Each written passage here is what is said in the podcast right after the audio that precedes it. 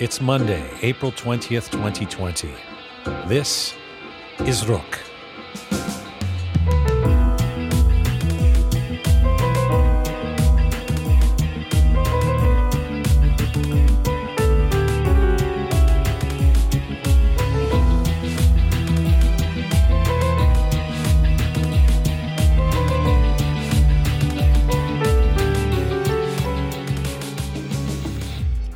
Desperate resource we need during a global health crisis is resilience.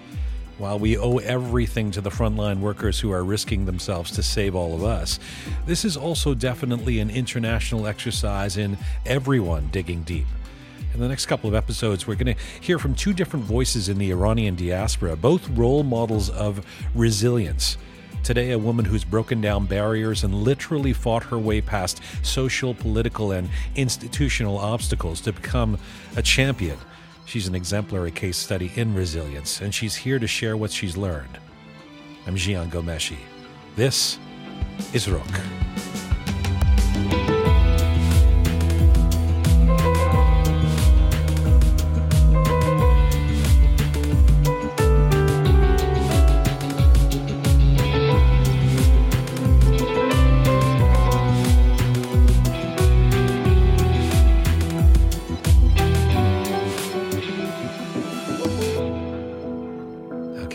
Is the second episode of Roqe. We launched last week with Hamid Esmaeilion as my guest, and I was so grateful that he agreed to do this and to open up the way he did. I, also want to thank the folks who have found us already and started listening to this and sharing what we're doing. Um, merci. We've had some uh, sweet comments on YouTube, good suggestions. Uh, special thanks to at least two of my cousins who gave the content a like in social media. Uh, the others, I think, are holding out. We've we've um, we've just put all this together, so we don't really have a website yet. We're working on that, but we do have our YouTube channel uh, that you can subscribe to. I didn't. Um, I forgot to mention that we have a YouTube channel on our first episode. Uh, you can subscribe. Uh, subscribe, Bukonin. Uh, please do if you like what you are hearing. Today, my uh, guest on this episode is a proud Canadian like me and also of Iranian descent, but she came to Canada a little more recently and with a very interesting journey. Whether facing up to a challenger in the ring or taking on the brute might of a patriarchal state, she's never backed out of a challenge and has always given as good as she's received. Farinaz Lari was the first Iranian to win the World Kickboxing Championships in 2013 after her win, she attempted to join Team Canada, and Iranian officials accused her of treason, handing her two suspensions that left her unable to fight at the top levels at which she had ascended for four years. She is currently the 52 kilogram world number five ranked contender. She's had an incredible journey of perseverance against all odds that has led her to Canada, where she now runs a gym and is part of the Canadian national kickboxing team. And Farinaz Lari joins me from Vancouver, British Columbia today. Hello, Farinaz. Hi. It's very nice to have you on this program. I'm um, honored to be on. So, for, for, first and foremost, how are you adapting with the quarantine and social distancing? How, how would you characterize Farinaz's life in Vancouver in the time of Corona? Um, honestly, I'd say we're one of the lucky ones because uh, the government is handling the situation quite well. Because we are the owners of our gym, we still have the ability to go and have our own training session, even though the gym is fully closed and we've lost all of our income.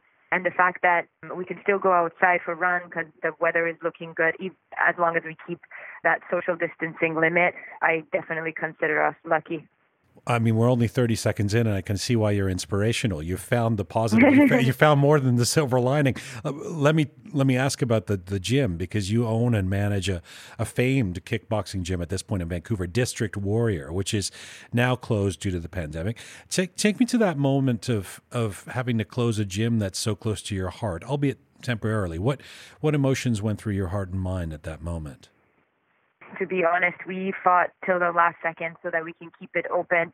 The other small businesses similar to our business model have closed a week or two earlier voluntarily because they thought that this is going to be a, a two week really closure so that everything can go back to normal. Right. But again, because of my background and because my family is still back home in Iran, uh, I, I had a bit more of an understanding, I would say, about the situation and about the spread of the virus.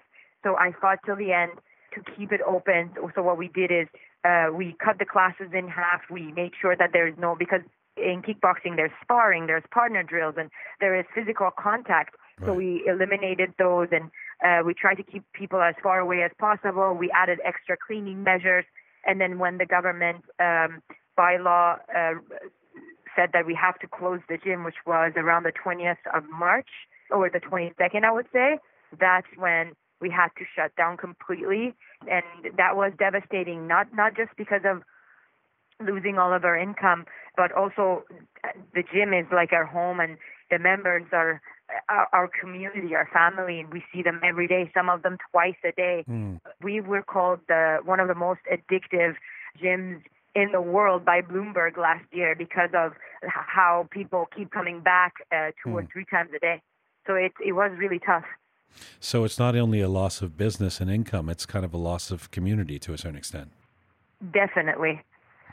You know, you you you talked a minute ago about what you do in that in your sport in kickboxing it, it, doesn't seem particularly compatible with social distancing it's not you're not across the net from somebody else hitting a ball at you you're actually physically you know touching people to, to tell me about how you how you are imagining you're going to be able to continue training. I mean, I know you've got the advantage of your husband, Ali, um, who trains with you, but what does this actually do to a contact sport in this moment?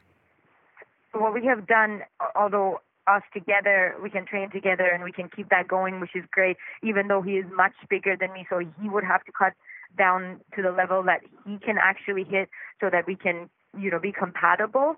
But there's still a, you know, speed and technique and other drills that we can do and keep ourselves focused. But uh, as a business standpoint, if let's say we can open, but uh, we will have to keep uh, a certain distance measurement, we won't be able to operate fully at all. And I would say the most fun part of kickboxing is when you actually know enough technique that you can defend yourself and you can throw the techniques with control. And I would say those classes for us are the busiest classes because we bring that sense of trust and high level technique that people who join the classes believe that they won't get hurt and they will actually improve. So what we're doing right now, we're doing virtual classes for our fitness program. We are just starting our kickboxing program online. Uh, however, it's it's mostly shadow boxing and practicing drills in on air. Uh, and it's tough. It's not as motivating. It's not. It's not as intense but we just have to do what we have to do. Well, that's what I was going to ask, because there are many apps and even interactive sport gear available today that can sort of magically teleport people into training or exercising in their own homes as if they're in a virtual gym. Can full mm-hmm. contact sports such as kickboxing find some refuge in those virtual spaces? It seems counterintuitive. It, it can, I would say. Uh, for example, a, a private client of mine just hung up a bag yesterday and I was online helping her, giving her some tips in order to uh, work on the bag, which which is great for her. She has the space, but not all of us do. A lot of us live in a condo, uh, and let's say if somebody is into kickboxing and the partner uh, that they live with is not, then they won't be able to, uh, you know, hold the pads for them uh, and then push them to keep them accountable. So it's it's quite tough. But I've been telling all of our members and our community that this is a short time, and and sometimes these tough situations are just there to test our perseverance. And if we can manage to keep ourselves focused and work on the things that we normally don't want to work on, then we'll be much more improved when we come back. And those people like um, Babak Amini, who's here in Canada, but he still has a big following in Iran, and he does online guitar classes for uh, people in Iran. Are, are these virtual reality gyms and, and, what you're doing accessible to sport enthusiasts in Iran? Do you have a following there that can can reach you online? I do have a big following from Iran. I'm grateful for that because I've been here for 10 years and and the fact that my people still find me interesting enough to follow and and follow the lead of how I do my kickboxing, how I train my fitness athletes. I'm beyond grateful for that.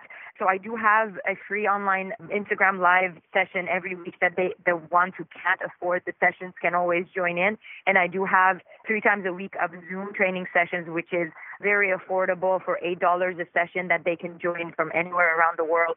So I feel like because this pandemic is going longer than what people anticipated, people are trying to get on the new training methods and that's a new era. It's it's definitely new for me. It's a challenge. It's it's hard, especially because I have to always consider that people are in a smaller space and they don't have any equipment available. So it, it keeps me motivated to bring in new exercises and challenge my knowledge, but also the fact that people are so willing to test themselves and try new things is inspiring to me.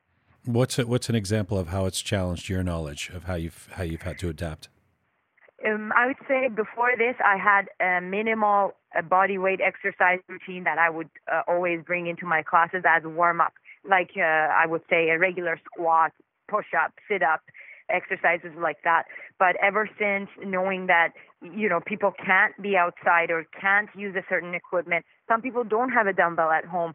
Um, I figured out the way that even with let's say six or seven exercises, I can change the time format of the exercises, put them in time sequences, giving them certain amount of breaks, challenging that, switching the time uh, limits, uh, supersetting two exercises with different time sets, uh, basically uh, bringing that uh, Muay Thai rhythm or kickboxing rhythm into fitness exercises. I can still make them sweat, make them burn extra calories, and you know make them feel good about their training after. You know, you, you talked about um, the community and, and having a following in Iran as well as uh, around the world.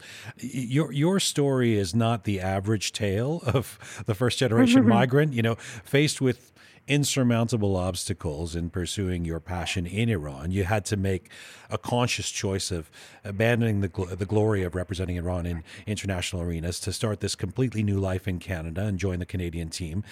Obviously, that must have been an excruciating decision have you ever looked back with regret at that? Not at all. Um, I'd say uh, when I first moved to Canada, it was my family's decision. They applied uh, for immigration many years back, and then by the time it was approved, I was already graduated from university, and I already had a, a good spot in the national team, and I was on my way to the top. So the first few years, I would say three or four years that I was in Canada, I would still go back and forth because my training and my team was back home. And right. so it was a little bit of a challenge having to travel and not being able to settle. Um, but when I reached my uh, reached the point of uh, world championships, and when I saw how they would typically work with the men and how they would appreciate the male athletes compared to a female athlete that was the first ever to win a world championships. Uh, so when I won it, there was no man or women who've ever won it. So right. it was a first right. for all of us. And how what the reaction that I got and how disappointed they were because they wanted the men to. They almost uh, they almost didn't the they don't they almost didn't publicize it, right? Is that correct? No, all. So the, all the publications, to be honest, happened through social media. The social media scene was picking up, and and that's how people found out because every year at the end of the Persian year, they do this athlete appreciation night, and then they would invite them and give them gifts, etc. And then what they did is they they didn't invite me, and they invited all the men, wow. even though they didn't medal. And at that time, all these things would make me angry and frustrated, and, and I still wanted to prove myself. But then when I got the invitation to be in the Canadian team, it was kind of a relief for me because I felt like even though I haven't achieved anything in Canada, this, this is a country that appreciates my um, work and appreciates all I've done. You know, I was thinking about you and thinking about. Um, I was thinking about wearing the flag of a country when you're competing, especially at that elite level, winning medals, etc. It's such a big declaration. Like I can't even. I'm not sure I can even think of something that is similar to that in terms of how big a declaration it makes and what kind of a symbol you become of that place. And you became this champion representing Iran. Now you represent Canada and you live and work in Vancouver. H- how do you sort out your own identity? How can you identify what feels like home? you know, I'm very grateful for Canada because you are right. That the biggest achievement is for Iran, and I will never forget the moment that I stood on the podium and they raised the flag and the national anthem was going, and my whole body was shaking. It was the most, I would say, amazing feeling of my life. But Canada is, I'm so grateful for because they understand your background. They accept you for who you are. They don't expect you to lose your identity and be this person that they want you to be and say what they want you to say. So they appreciate what I have and what I bring and all the experience. And I am still, you know, the girl that comes from Iran. But at the same time, I, I have my own place. I'm valued here. It's not just that they didn't uh, celebrate you or invite you to, to those kind of celebrations. You were sanctioned then by Iran and prevented from performing in the sport you love for four years. How do you channel the anger and heartbreak you must have felt? So, what happened was after the 2013 World Championships, I was invited to for Team Canada because I was already residing in Canada. My training was mostly there. So, it would have made so much more sense. I was a permanent resident about to become a citizen. So what the the officials of Iran did, they acted like it's uh, okay and and they approve. But then uh, I went back and so for kickboxing, uh, world championships is every two years. So for two years, I assumed that I'm uh, going to compete for Canada, and I trained. Uh, I even sent all my information. Uh, the the federation bought my ticket and booked a hotel and reserved my spot and everything like that. And it was almost 10 or 14 days before leaving for the competition when I was served with a letter saying that I'm suspended because I never legally asked for the change and by law I can they can uh, suspend me for 2 years and and that was the most amazing years of my life because I was uh 26 27 I was at my prime and and I had this motivation to to prove myself to a country that I live in now and then that two years was so frustrating because I felt like, you know, nobody can help me. It's it's a process that I have to endure. But I definitely feel like I use that frustration in training, and that that fueled me to become better. And I felt like even though I can't compete and show my skills, I can still improve on them and become better. So once those two years was done, I I applied again, and they said they never received the letter. So they were trying to play this game of losing documents in order to wait for my years to be done. They even I've heard that they've they've said, why is she still trying to compete? She should stay home and raise children. So it's I feel like who did they, they who did they say that to? That. Where where did they say that? Um, they said that to another male athlete that was in uh, the national team of Iran. There was basically a question of uh, what's going on with her situation, and and they kind of discarded it as in, you know, uh, let her, you know, circle around with this period of time, and then eventually she'll get tired and give up. Good Lord. Uh, when, when, yeah. when you talk about channeling your frustrations when you're in the sport, do you mean you actually think about these things like while you're fighting, or you, or, or no? Or are you thinking about technique, like in the moment? What's in your head? When you are in the ring, you are definitely thinking about all the tactics that you and your coach worked on. But because kickboxing is a sport that is, I would say, it's beautiful and it's technical, but there is still that sense of aggression. So there is still something that there's, I would say, a fire that you need to lit in order to be able to channel everything in. So I would say yes. The first time I went back in the ring, I was thinking about that before I started. Hmm. They even what they did at the time. My husband was still with the national team of Iran, and um, I was trying to fight for Canada, and they even um, threatened saying that if I fight for Canada, they won't let him compete for Team Iran anymore. So they even went above that in order to create a, a huge issue in my personal life. Wow. Where, where where do you find the inner strength to persevere? What what is it about Farinaz? Like where did this come from in you, do you think? to be fair, I've never had a, a rough childhood. I had a good childhood. I my family was great, and they they've always done everything uh, for us to you know have the best life possible. So I would say it it mostly comes from trying to be the best version of myself, and sometimes in order to be that, you have to endure pain.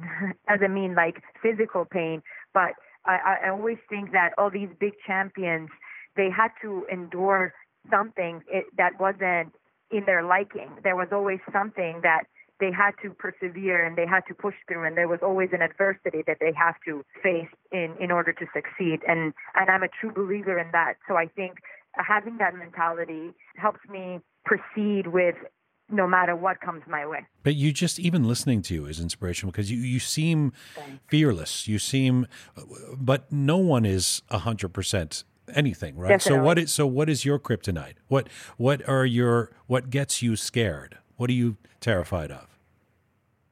I'd say I'm I'm scared all the time. I'm terrified all the time. For example, in the situation that we have right now, it's not easy. I don't have a big financial background of a help and what what I have is what I work for. So it's definitely scary waking up and thinking that you don't have an income. But this is how I look at things. I always take things step by step. For example, before this, I had to wake up every day at 5 a.m. because my first client was at 6 a.m. And I, I still have that routine. So what I tell myself is, you just wake up at that time. You just put your shoes on. Hmm. You just leave the house. So I, I try to make everything in, in like smaller portions in order to be able to get myself through. Same thing when I want to go in the ring. I always say just step in, and then I'm like, you just try to throw the first shot. Uh, you just go through this round. So I always try to make things smaller in in order to maybe reduce the stress or or feel like it's attainable. But I wouldn't say that I'm not scared. I am scared, but I, I do feel that everything that comes my way is something that I can challenge and I can improve on. You sound like you have the focus and discipline of a champion athlete. So, so, so, if we're in the midst of this global pandemic, specifically with your sport, is there something, is there anything martial arts can teach us about dealing with crisis? Like, what's the survival technique that you fall back on in martial arts in an adversarial position? I'd say perseverance and repetition for us is everything. We have that discipline to not care if something is continuously repeated. For example, now that I train other athletes and, and, and, people, I see that they get bored easily and they want to move on to new things. What martial arts teaches you is that you need to be doing, I would actually say, Bruce Lee's most famous quote. He says, I'm not afraid of a man who knows a thousand techniques. I'm afraid of a man who knows one technique but has done it a thousand times. So we always say that in our Why training. is that important? Why is that repetition so powerful? It just makes you that much better. For example, when you go into the ring and in, it's a stressful time, you, not all of your senses are working perfectly as they would when you are training because you're in a stressful environment same scenario here. You would always fall back on a technique that you have done so much that you no longer have to consciously think about in order to throw. So basically, what we think is when you repeat something so many times, you will be able to throw it unconsciously without having to put as much effort. And hmm. that's the key in martial arts. You talked a, a couple of uh, minutes ago about uh, uh, financial vulnerability, and you're not alone. Like elite athletes who are not in one of the big sports, like the uh, are not an NBA player or a tem- tennis champion, uh, seldom make bundles of money. What what mm-hmm. happens to an athlete who doesn't have millions in the bank in the time of Corona? What kind of conversations are you having with fellow athletes? So I would say in a sport like mine women never have made good enough money in order to be able to say, I'm a professional athlete and that's my job. Unfortunately for women, they have maybe over the past three to five years reached a place that they actually earn something from fighting. Before, they wouldn't even earn anything. And then in a sport like MMA, women are now making as much money as the men, sometimes more, sometimes less. Uh, but in, not in all combat sports. For example, in boxing, women aren't making as much money to be able to afford a normal to low lifestyle. Same in kickboxing. So I've never expected my sport to provide an income for me. I always knew that I have to do something else.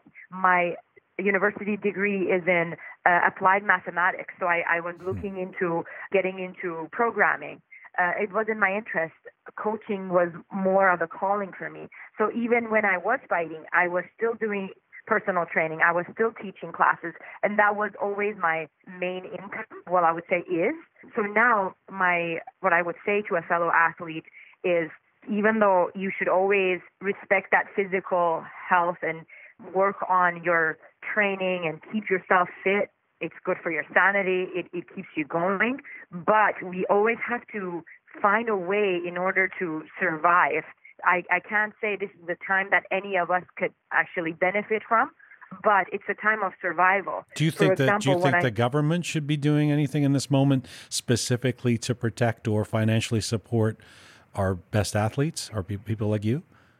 Because I come from a place that women had almost zero respect and human lives had no value. And I still have family back there, so I know, still know the situation there. When the government of Canada offers a minimum amount in order for people to be able to afford living for the next three, four months. And then on top of that, I can do my virtual sessions to be able to keep us going. And then we are we are so lucky to because Canadians are I feel like they are the nicest people. For example, my landlord is charging half of the rent until I, I'm back on my feet.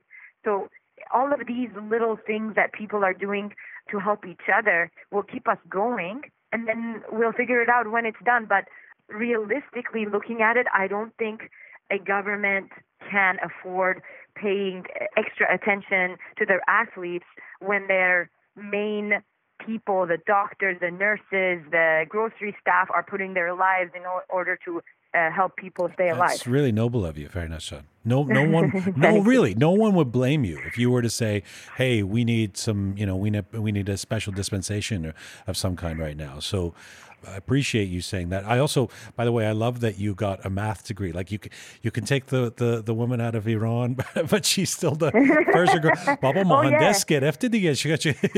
Even when you're a champion true. kickboxer, you still have, have to become an engineer. You know? Every time I do a, a talk, the first thing I say is, "My mom was like, okay, you want to do sports." that's a hobby. If right, you don't right, get a degree, you'll become a handmod. Right, and for people who don't know what handmod is, is a is a low level construction worker. So for her, it was either a degree or you lose.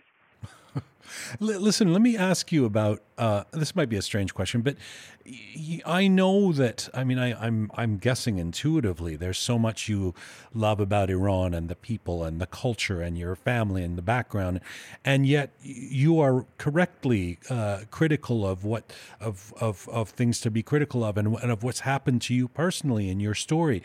Tell me about navigating that line for non-Iranians, right? Where you don't, I mean, a lot of people who might be listening to this who are Iranian are going to get it all, but for somebody who knows very little about Iran and, and your, your, your, the, the things that you might say are critical enough that they will only walk away with some stereotypical critical notion, or um, do you, do you worry about that at all?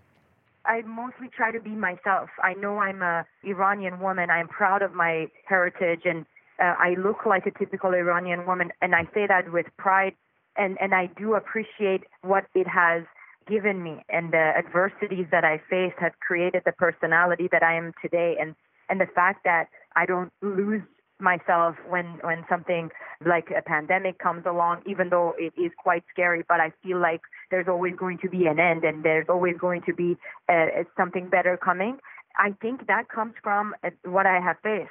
So that's what I appreciate uh, from Iran and the people and the love of course but I don't shy away from saying the all the things that I had to endure.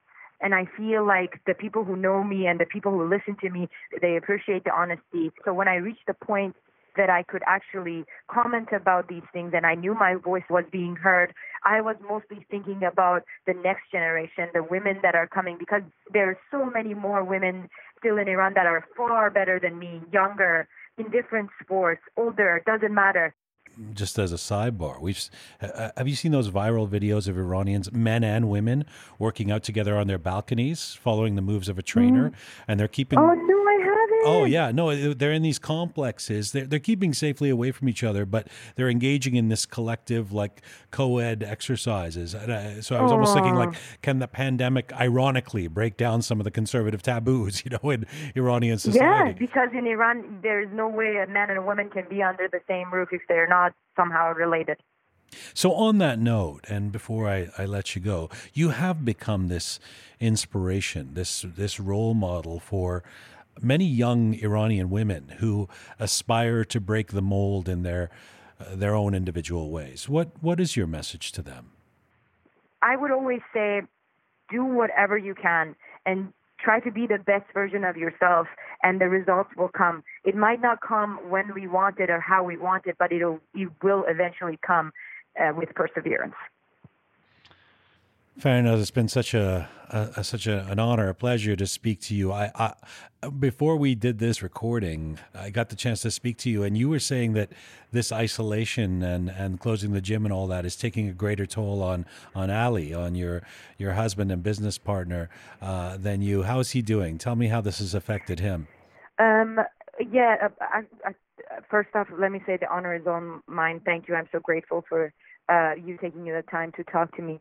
Uh, and secondly, uh, so I felt like I saw that in him more because he is a person that is so in tune with his fighters and his number one athletes and he gets energy from them and from that group of intense athletes. So for him, it, I feel like it was more devastating. I saw him uh, lose sleep and being extra stressed out, and it took him a while to get on board with my online classes and stuff.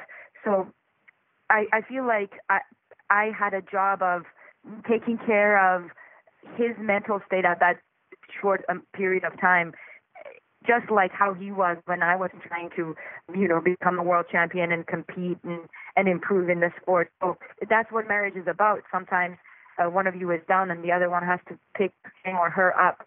But now, as it's going by and as we are getting more settled into the situation that we have to settle into, he's getting more on board, and I feel like he's finding his own way.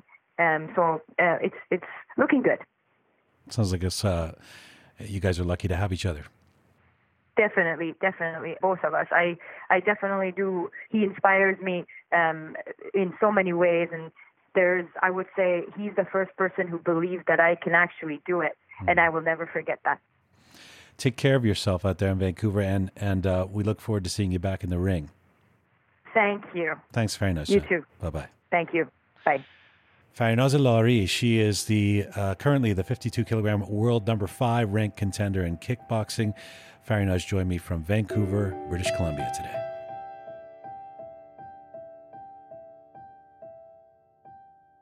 I want to go out on some music by Arash Behzadi. He's a piano player and artist who has gained a following around the world. I know he's building a big fan base in Turkey. And he also has a beautiful spiritual message with his work. This is a song called Heaven's Gate from his album Elsewhere. Thanks to Arash Behzadi for what you do. This is full time for Roqe today. Thank you to our amazing little team. If you want to help us out or join us, please contact us at info at roqemedia.com or subscribe on our YouTube channel. Subscribe, uh, Bokonin dige. Find us on Instagram at Roqe Media. I'm Jian Ghomeshi. To be continued.